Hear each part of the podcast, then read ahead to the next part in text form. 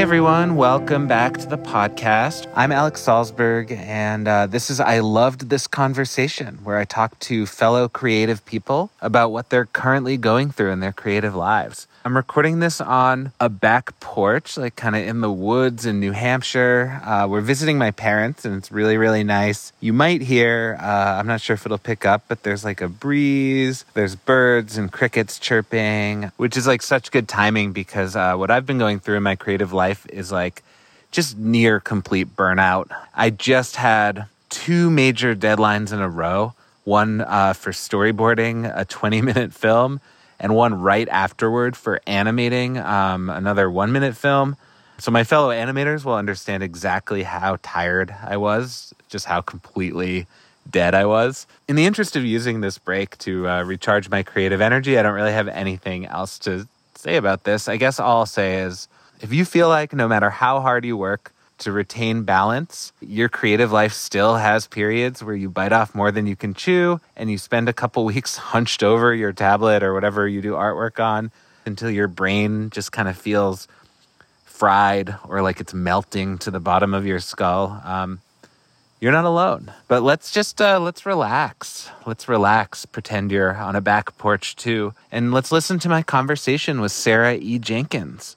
Sarah is a multidisciplinary artist, an experimental animator, working in stop motion, drawing, social practice. We'll talk about a lot of those things. They are also a fellow animation professor, which we touch on. This conversation recorded back in April, when I still hadn't named this podcast, went to so many interesting places. We talked about how it feels to be like really deep in a project in good ways and bad, how hard it can be to finish personal projects, especially after years and years. We talk about writing about ourselves as artists, which can be really hard. We talk about social media. And one of my favorite parts of this conversation was hearing about Sarah's rural Appalachian upbringing and how it influenced both her creative life as well as her identity and approach to politics. And if that sounds too intellectual for you, don't worry, stay tuned. We also talk about cat backpacks. So like we always do at the beginning of this podcast, let's meet our guest and hear about how they know me. Yeah, hi, my name is Sarah E. Jenkins, and I know you from Lesley University. That's where we first met. Yes. And I think commiserating over that job was how we first became friends. Is that right? Yeah, right. Yeah. So and so that's how we met, and then, yeah, became pals. All right, now I'm going to open with a big question, but I'm also going to have to answer it later. What is something you are going through currently in your creative life and or where your creative life overlaps with your entire life? So it could be a problem you're trying to solve, a decision you're trying to make, something you're feeling weird and angsty about. The first thing that came to mind is that I've been working on this film Disappearing Acts for like 4 years, I think. Mm-hmm. And it's a really short animation, so I feel a lot of pressure about that. And so I'm in this place of like basically being done enough with it, even to the point that it's in an exhibition right now, but still needs a final few like tweaks to the sound and just like fine edits. And I'm having a really hard time getting over the hump of saying this is done because I've been working on it for so long that I'm just like the pressure has built up where I'm like, this needs to be perfect. It's been so long for a 3-minute film. And of course, I know that's not helpful, but that's kind of how I've been thinking of it. And it's been really tough to get it done. But you feel like the pressure is more because of how short the film is? I think that's part of it. Yeah, is that I'm like, what do I have to show for all these years of animating this thing? I'm not even sure how to describe it, but it's almost like, yeah, it needs to be something extra, extra, extra special because it took so long to make this little thing. This is something I'm so curious about. I think you and I approach films differently in that I think a lot of my work is more traditionally narrative and your work is more non-narrative. Something I'm mystified by from the outside is like, how do you know when a non-narrative film is finished? Where I relate is that I never feel like anything I make is finished. Mm-hmm. I think most artists can relate on that. But I can, at the very least, be like, okay, well, every part of the narrative is there. Yeah, that's a really good point. And I think that is absolutely what is hard about it, is With this particular project, I started it as just a bunch of experiments, and I had no idea what form it would take in the end, and just kept rolling with that and making a bunch of shots and then kind of thinking about structure a little, but there was no overarching story, really, a very vague one. I could have just kept shooting animation forever, and if it was me, I would have kept doing that because that's the fun part for me. Right. But then I was like, I need to probably stop animating because I don't know what this is going to look like. B, maybe I should figure that out. Right. It was actually getting a little bit scary. Like, okay, this is really fun, but where are we going here?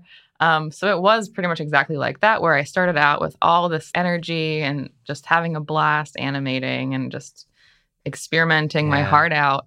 And then when I had to start putting it together, that's when it became like tough. When you said it started to get scary, what was that a fear of? Anxiety of, am I making all this animation, which is great and worthwhile, but is it going to turn into a project? Right. And I was just like, I don't know if this is going to be something or not. So I think that's what it was, just like the anxiety of but I want to keep doing this. I imagine there must be some feeling associated when you're like really in that world with those materials. This is so fun. That's how it feels. I make myself giggle when I'm animating because I'm like, I'm literally painting on logs. This is really funny and surreal and playful. It feels kind of like I'm in this world of tricks that I get to make or a world of magic or something like that. I feel like I'm getting away with stuff. I was trying to explain this to someone recently, actually. So this is the third episode of this that I've recorded, and I've been editing the other two, and I also have been having this feeling while doing it of like I'm getting away with something, and that I'm enjoying living in the world of each audio thing so much that when I'm doing something else, I just want to sneak back off into that world. And I also felt the same way when I was writing a bunch of scripts last summer for a personal project. I was trying to describe to someone, I think the words I used, I need a project where I feel like a sneaky boy, where I sneak off. So I don't know if that's what you meant. Wow. I love the sneaky boy idea so much because I also want to feel like a sneaky boy. It's a great feeling. Yeah.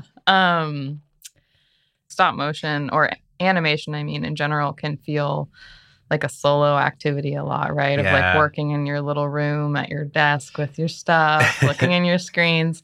But whenever I'm doing stop motion in particular, I do feel like I want to be closed off from the world. Like I'm in a little, a stop motion cave. Doing my sneaky stuff and just, I would love to hang out there. Yeah, it's super fun. I have to say I haven't animated in a bit since I've been doing the editing and sound, and I do miss it. Right. Yeah. Is that the thing you miss the most, the actual physical animation? Do you miss any of the editing or sound when you're animating? Nope. My absolute favorite thing to do is the stop motion. Yeah. How do you want to share these films? What impact do you hope they make, if any? What sort of validation do you want from them? Mm-hmm. I think with this film in particular, with Disappearing Acts, I really want to do the festival run thing this time. Part of that is because the film will just look and sound really, really good in a theater. The whole experience is more crafted around a theater viewing. Yeah.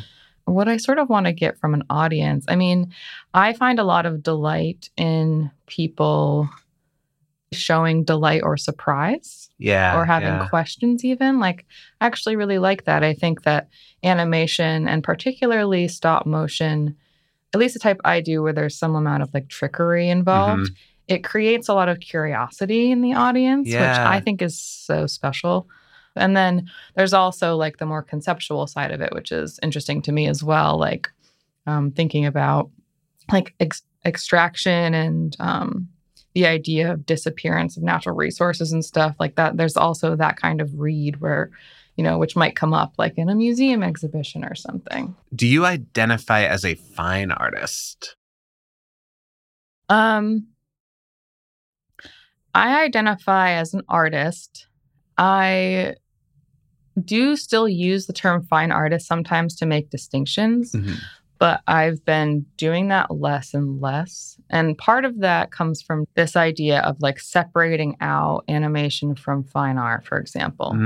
That's a little frustrating to me, and I don't really like that. So like if I'm teaching students in animation who might be in a program that's like more commercially based, let's say, they might feel that the fine art side of it feels inaccessible, right, or that they don't know how to talk about it or relate to it somehow. And then on the fine art side, if I tell someone that I'm an animator, which I tell people all the time, that they might just automatically think that the work I'm doing maybe isn't in the quote unquote fine art world, or that it's not higher level art somehow. Right. I feel like a lot of animation programs are having an identity crisis between those two things, which maybe shouldn't butt heads, but that idea of like, animation as this commercial job path, and then animation as an art form. And I think students are maybe getting lost in that. If you're going to school for engineering, there's an implication that you're 100% just, you're going there so you can get a job in engineering. And if you're going to school for painting, there's an implication that you're not, quote unquote, getting a job in painting. Hopefully that will be part of your career. But you're painting, and it's more about the art of painting. But I think animation school exists in this like nether realm. And I think that there can be a lot of tension with like students and teachers. And I don't know the solution, but I'm curious if that resonates at all. Mm-hmm. That does resonate. Yeah, I do think about this a lot. And I think like having a little bit more of an integrated approach could potentially help with this whole issue a little bit. The students that feel this urgency about like, well, I have to get a job, you know, how do we acknowledge that pressure and then also still kindle their love of like creating? Yeah, that's so hard. It's so hard. And I think and I have a lot of empathy for that feeling too. Like, just being like a first generation college grad and stuff, like I had a lot of pressure too, and went into engineering first because I was like, I need a job. Yeah. And glad I switched my major for sure, but it was really scary. So I do have a lot of empathy for that. The description that starts many of your bios is that you're a queer artist from, is it Appalachia or Appalachia? I think both are fine. So okay. Whichever you feel. How do you pronounce it? I used to say Appalachia. And then I started saying Appalachia without really realizing it. Interesting. So now okay. I say Appalachia. So my sense is that those three things are very like intrinsic to how you think of yourself as an artist and a person. I think a lot of people would have the gut reaction to really unfairly impose like a Hollywood screenwriter narrative that like your queerness and your artistness is at odds with your where you grew up and your background, in the sense of like, that you almost like left that or rebelled against that or put it in the rearview mirror to like find a more accepting community in the city. But I don't get that sense from you that those things are at odds. I feel like that's all connected. You know, some of what you said has truth in it. I mean, I think being queer where I'm from is still kind of tough. And though like some of my family is really accepting, including my mom, shout out to my mom, some of them really aren't at all. And it was definitely challenging. So there is a sense of leaving, finding other community, and that being really awesome for me. But also something that kind of happened whenever I moved to Boston, because that was the first time I left Pennsylvania. I studied undergrad like 20 minutes from where I grew up, which is a little town called Blandburg, Pennsylvania. Wow. Just had to say Blandburg on the air because you have to. Talk about Hollywood screenwriting. Like you couldn't put that in if you put that in the script, they'd say that's a placeholder. Yeah. Yep. But kind of what happened when I left and came to Boston was like a huge culture shock,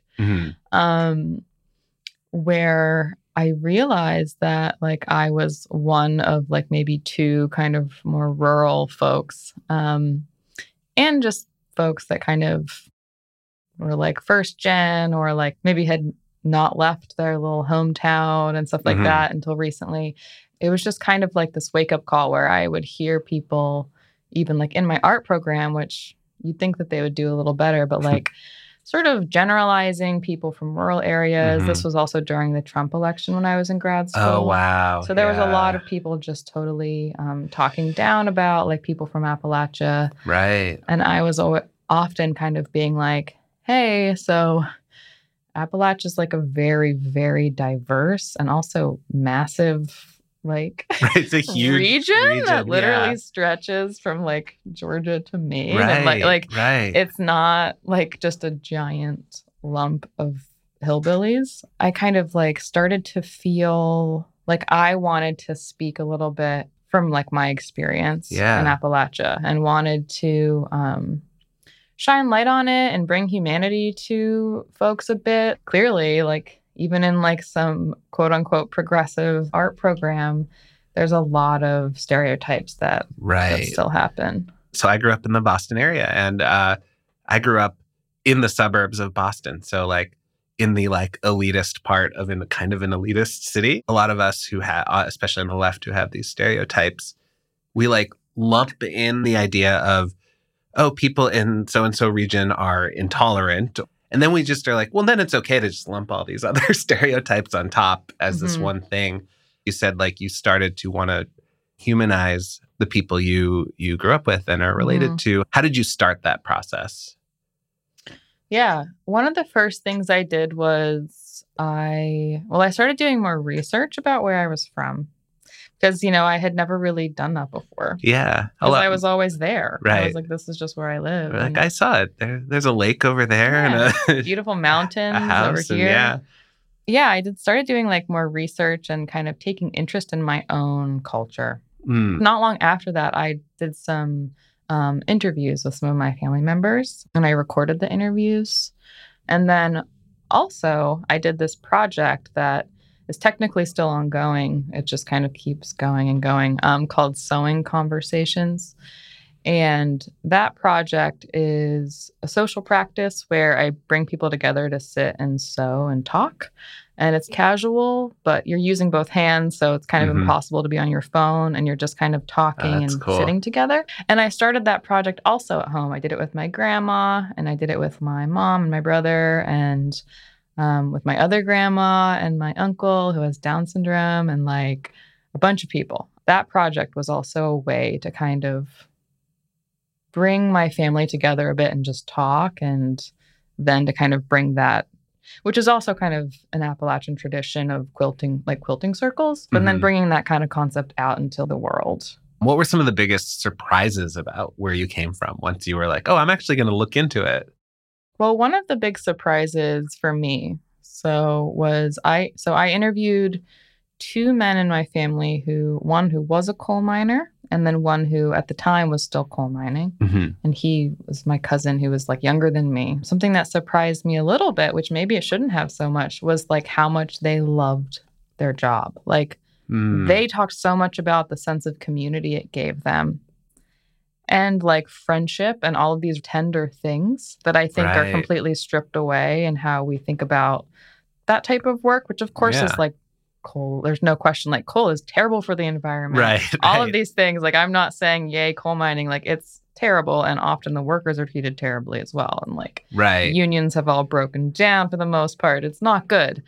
But something I care about a lot is that human element of like, well, hold on, though. Like, this means a lot to people. And also, like, in an area where there is so much poverty and so few jobs where you can, like, earn a comfortable wage, like, that's one of the few ones, or it was historically. What an important thing to learn, too, because I think the gut reaction would be like, you know, all of those things you said that are true, but then also we're like, and everyone would just rather be doing something else. So just shut it down.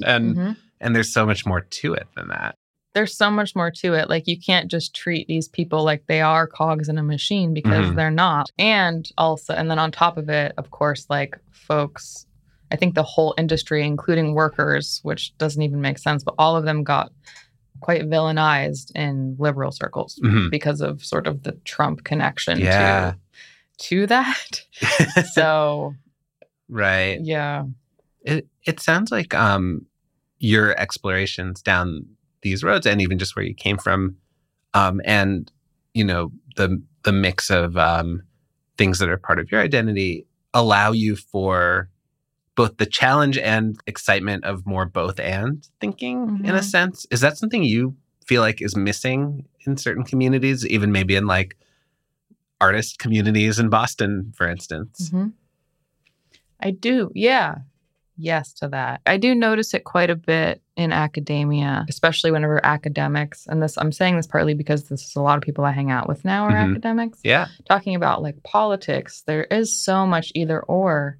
I mean, and I do feel like often because of that connection and, you know, despite like being like a very progressive person politically, I still feel like there is more of a, I can't think of the word,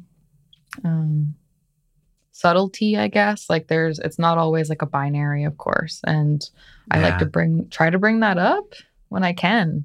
Do your feelings get hurt in these situations sometimes? Or are there moments where you have like an angst, like you're a time when, do I bring something up? Do I just ignore that comment? Yeah. Do my feelings get hurt? I think sometimes, yes. Like sometimes I'll get that kind of like a little bit of like a gut punch feeling of like someone just insulted my family. Right. Right. And friends. And like, and so, yeah, I do almost always speak up now. Right. There was probably a time where I didn't as much because I might not have had the ideas as fully formed or had been quite as confident about it. But now I do all the time. What kind of reactions are you met with? And I guess I'm specifically asking about what I think you're describing, which is spaces where these are your colleagues and potentially friends and people who probably align politically with you in general. Like, what kind of reactions do you get when you speak up more about your background or your family? I think often the response I get is that people soften very quickly. Sometimes people will double down and still think that they know what's best for like an entire like culture or region or something. Right. Or like, do you feel like there's any of that on the other side? Like when you go, you know, when you spend time where you grew up or in places like where you grew up, is there a flip side where you also have to do that work on the other side? Yes, these things come up a little bit, but what I've noticed is that my family tends to not talk about politics, or at least around me.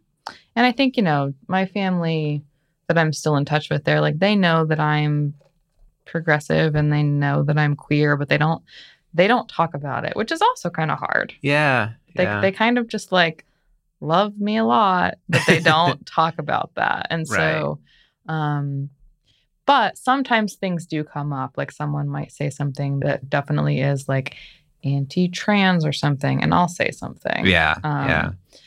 And that is hard as well. What has been your journey with like bringing your different identities into your work, or has it just sort of happened subconsciously? I've been thinking about this a lot with Disappearing Acts, where I haven't written like a proper quote unquote artist statement about it yet. And so I am still kind of figuring out like what it is that I've been thinking about and what it's about. Like I have some ideas that I know, but I'm also like, what does this mean? Or, and this is also totally valid, like, is the project about experimentation and like visuals and aesthetics and trickery as well as the other things? Like, and is that kind of where I'm going? And I do ultimately think if and when I do sit down and write more about it, it will probably be really productive and interesting and introspective. And I like that. But usually it's coming from an outside source being like, yeah, we need to hear more about this for this exhibition or something, or for this residency. Do you struggle, like on a scale of 1 to 10, 10 being the easiest, 1 being the hardest, like what's the ease of writing about your work for things like artist statements or film festival entries or things like that? Wait, you're doing 1 as hardest and 10 as easiest? No, that's bad. Let's see. 10 is the hardest, 1 is the easiest. That's easier, right? Or just, you don't have to put a number. I don't care. That's what a long way of asking. Is it hard to write about yourself? Sometimes I like a scale that doesn't mean a lot. It's kind of just like funny. Okay. You good. Know, like I share that. You can just like have a scale and be like, that's what it is on a scale that we just made up. I'm going to give it a 7.5 because I have written a bunch of artist statements in my life already so far. Like I feel like I'm always writing and revising, and writing proposals, and there's so much writing, as you know. Oh, yeah. And so I often feel like, I don't know if you get in this space, I'd be curious to hear, where I'll be like, am I even myself anymore? Like, am I even writing about me? Or am I writing about an idea of me? Like, sometimes I'll get psyched out and I'm like, is what's on the page real to me? I totally get that. And for me, it's actually gets like, I feel like I get split up because if I'm applying for like a grant or a residency, I'm writing more about like the artist side of me. But then let's say I'm offering like a kid's cartooning class or something and they need a bio. Then I have to be like the wacky neighborhood, like cartoon man, which I am. I am also that. So yeah, I do trip out on that of, you put it best. Is this me? Or like, what is this? Who is this guy? What you are is the wacky local cartoon man and the sneaky boy. You're right. No, but... Alex Salzberg is a sneaky boy who has worked for WGBH. Boy, B-O-I as well. Oh, God. Sneaky boy. Yeah, I'm never going to forget that, sneaky boy. On that topic of representing yourself, I want to steer into a new area that is also going to steer into one thing I'm going through. This might be weird, but I want to kind of gush about your social media presence, specifically your Instagram presence. So from the outside, it feels weirdly effortless. Like I never feel like, oh my God, Sarah's oversharing. I'm cringing at that. But I also never feel like you have that veneer of like that vlogger, like what I ate in a day, you know? And it's also like represents a really whole picture of both your art and your life in a way that feels connected. But effortlessly, like someone could fully get to know you, like they know about your cat and your mom and your love life, but they also like know about your art and your interests. And then, I don't know, it feels rare to strike that balance, but what does it feel like from the inside as the person creating that social media presence? It's so interesting to hear how I'm perceived by you, my friend, on Instagram. I had a conversation with someone. I don't think it was you, though. The reason I'm second guessing that is because you're saying something similar that I think a different friend said, which is that they were like, "You are a person who matches your Instagram persona," and I don't know if you think that. But I don't think we've talked about it, but I do feel that way. You do match, in a sense. Cool. Instagram's not the whole picture of who you are, but. That's interesting. So I can talk a little bit about just my own like anxieties about Instagram that are mostly not a thing anymore. But I definitely remember feeling like, oh, like this Instagram needs to be only my art or something. Yeah. And then I was kind of like at a certain point, I was second guessing that where I'm like, why though? Like I'm a whole person. I also want to talk about things that are important to me in my identity, like my like queerness, for example, my sort of rural background and stuff like that. Like I sort of realized that like, well, why shouldn't I be showing a holistic view as much as I can? So then I did kind of just start being more authentic, I think, to like what I really wanted to be showing people, basically. I think two common things that people have with social media, myself included, are A, the pressure to post content, for lack of a better word, and then also the anxiety about pushing post on something. To what extent do you feel either of those two things? Like the pressure to keep that fireplace going with more logs, and then secondarily, like when you are posting, is it sort of like, oh yeah, and that goes up and that goes up, or is there that like, okay, I'm miming for anyone listening, like a phone and a finger going towards it. The anxiety over like second guessing what you're going to post, the actual thing, especially if it's more either personal or like a piece of art that you're sharing, which can also be very vulnerable. I don't usually feel too anxious about posting my art, generally. Whenever things are a little more personal, I do sometimes second guess myself a little bit. And I think a little bit of that is like thinking, and this is fine with me, but like sometimes if I post, like, for example, when I have posted a picture of me and my partner, Sam, I've lost a few followers, but I'm like, well, whoever these people were, they were probably just gross dudes who wanted to like look at my pictures, like probably. Right. Or, and were like disappointed that I'm not straight or something. Right. But when that happens, it's interesting because I find myself almost bummed, but then I'm immediately like, no, but if people are like transphobic or something or like homophobic, I don't want them to look at my stuff anyways. Sometimes I think about that stuff a little bit. Then there's also like, there's so much more support than the opposite. Like there might be a couple random people, but then there might be like 100 of my friends are like, cute, you know? And like that's so much better, but it's so easy to focus on the negative, of course, where you're like, oh, one person. It's like, no, all my friends are like sending me hearts. Right. It's adorable. I think that's a good segue into one thing. I say going through it. I'm not losing sleep over this, but it is something I've been thinking about a lot lately. So I'm in a weird place with social media, particularly Instagram, because that's what I've also, like you, I think been most active on the past 4 or 5 years or so. So I have not been very active on Instagram lately. I've been an active viewer. I still look at it every day. I still have the addiction, but I deeply miss the effects of being active on social media, everything from the shallow ones, getting likes, getting attention, like having that little number go up.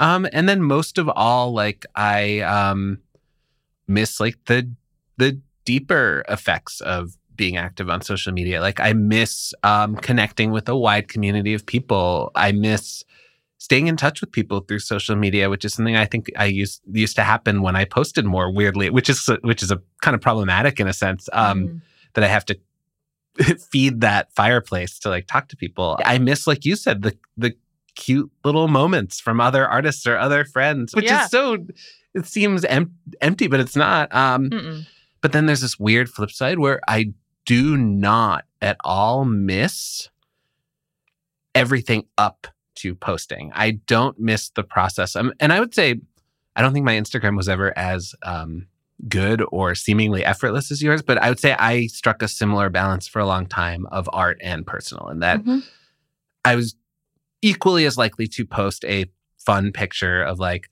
me and a friend or me and a partner or me at the beach or me cooking dinner, and then also like a cartoon I'm working on, often in the same sitting. I don't miss that side of it. I don't miss trying to remember to take pictures in the moment to share later. I don't miss the feeling of perceived urgency, which I'm actually curious if you have, of like, I didn't post anything today or I haven't posted in a week. I don't miss like editing and choosing pictures. I really don't miss feeling stressed about asking other people, hey, yeah, when you have a chance, can you send me those pictures from today? Like, I definitely don't feel like I need them exactly right now to post, like, because tomorrow it'll be too late because this happened today. Just anytime, like, I don't miss that, but I miss all the results of it. And I find myself maybe overthinking, like, how much I want to go back to the things I don't miss to maybe fall back in love with the things I do miss about social media. Yeah. I mean, I relate to that. I have a little bit of anxiety that I haven't posted pictures of this exhibition I was in at the museum. And like, I probably will post something in the next couple of days. But what I've kind of come to is like, you know what? It doesn't need to be right when it's happening. Even though I think Instagram, that's like what they want you to do. Yeah. I'm just like, it's fine. Like I can post it in a week or two and it's fine. What are your, if any, what are your goals with social media? Definitely promotion. Definitely thinking about sharing exhibitions or artist talks. I mean, honestly, like if I get an award or something and I want to share that excitement, I love to do that on there. And also to do that for other people. Like I just think it's like, can be a really sweet little thing. It's definitely about like creating and maintaining kind of connections. Cause that's the other thing, like with friends that are already my friends that I see in person, but also like, I have internet friends who I've never met. Same. And that's super cool. Or like there's even been instances where an online connection turns into a real life thing, like in the art world or something. Absolutely. Right? There, I would say some of my favorite connections that social media has helped with are the category of people I met once at a thing. And those are people that without Instagram, I may not even remember their name anymore, but because we, through mutual posting or appreciation, that almost took the place of like, if I had seen them 3 more times and we talked about what we had in common, seeing this snapshot of their lives and being like, oh, I do have something in common with this person. Mm-hmm. And that can lead to really great friendships or professional connections. I think acquaintanceship is underrated. I think a lot of people are like, either we're good friends or we're nothing. And I think there's actually something really special about people where you're like, we may only talk once a year or once every 2 years, but like, I'm rooting for you. I like what you're about. And I think social media is cool at that. Mm-hmm. So let's go to our lightning round. Your answers don't have to be that fast. It's 3 questions. The first is, what is something you have learned the hard way, but you're glad you learned it the hard way? I have a couple scenarios where I'm like, I learned the hard way, but it was actually really bad and I wish I knew ahead of time. But taking a class to teach where I don't know all the things and then having to teach myself the things along the way and that being really stressful, but then feeling really accomplished that I learned a lot. Right. So you mean becoming the teacher for a class where you have to essentially learn everything ahead of time or... Yes. Or, like you're teaching VFX and you know half of the stuff. Can you teach the rest of it? And me being like, totally. And then having to learn all of it and stressing out and just like spending hours and hours learning a new skill, but then being like, but damn, now I know like a lot about After Effects. That's cool. I love that. I mean, I found honestly, you know, life gets busy. It's kind of hard to learn something new unless you have to. Yes. And then the flip side of that question, which it sounds like you maybe have a few potential answers to, is what is something you learn the hard way where you would have been happy to learn it the easy way, or you're happy for one of our listeners to be like, glad I learned that from the podcast instead of how Sarah learned it. Mm-hmm. Yes. The first thing that comes to mind is, so collaborating with an artist and sort of learning the hard way about setting boundaries. Mm-hmm. And taking note of like red flags from the person that you are working with /for. Yeah. And sort of how important it is to have communication ahead of time, during, and also like on paper in addition to verbal. And just like the whole like structure of collaborating and how that can really go off the rails, basically, depending on who you're working with. And I learned that the hard way. What is maybe even just one red flag that you wish you had known before to look for? Someone who I think doesn't give you really, really, really clear, like, goals. Super clear goals. I mean, it's just kind of like rolling with things. I found that sometimes seems like a green flag when someone's like, oh, yeah, we'll figure it out. It'll be great. I'm just so excited to work with you. And it's like, oh, no, that means I'm going to have to figure it out. Yes, exactly. Or that they don't know maybe what it's going to be. And it could change drastically. Right. And you're already in the middle of it. Last lightning round question before we wrap up. What is your favorite thing to do that has nothing to do with art, animation, filmmaking? One of my favorite things to do, as you know from my Instagram, is hang out with my cat, cuddling with her, watching a movie with her, taking her on a walk. Right. It brings me so much happiness. Your cat is a cat that seems comfortable on a leash that you can take on walks like you would more traditionally do with a dog. Mm-hmm. How did you do that? It's a cat training podcast now. She's an adventure cat. Her name's Nessie. She's named after the artist Agnes Martin. I got her to enjoy the harness by getting her like a baby harness when she was really little. Mm. So she was like a very tiny kitten when I adopted her, and I got her a little harness to practice with and just put it on her a bunch. And she just, kittens just kind of like puppies. They'll just like, they're like, whatever, it's cool. And she associated it with fun, like going outside. Now when I put her harness on, she purrs and she's excited. Oh, wow. And she runs to the door and sits at the doormat. So you've basically engineered the best of both worlds with cats and dogs, and that she is potty trained like a cat. Yep. So you don't have to take her on a walk, but you have a companion for your adventures, which is I think what's really fun about dogs. Amazing. And she fits in the backpack. She has a cat backpack. Oh, like, is it one of those like clear ones? It doesn't have the dome. No. It's like a mesh one.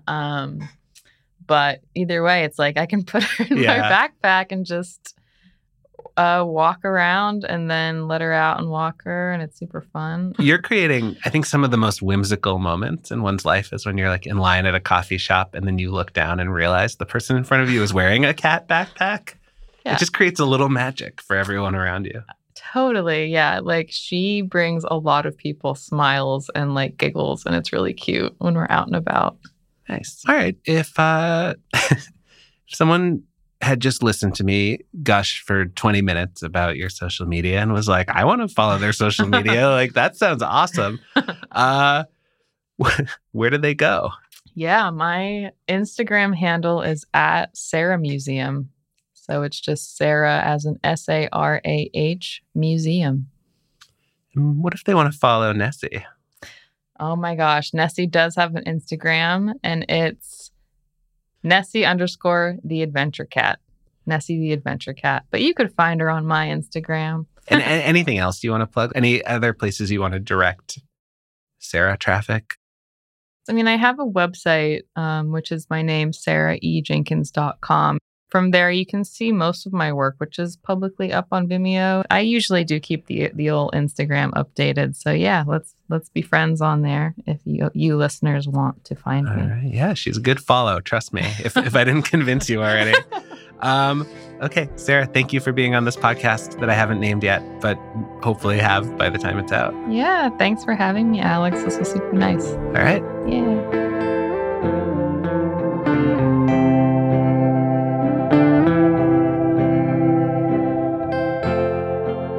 Thank you so much for letting me share this lovely conversation with you. And thanks to everyone who has been listening to all of these conversations. I've gotten so many nice messages about what's resonating with people. And it really, really means a lot when you reach out. So don't hesitate. If you like something or if you're going through something, send me a DM on Instagram. As usual, please rate, review, and subscribe.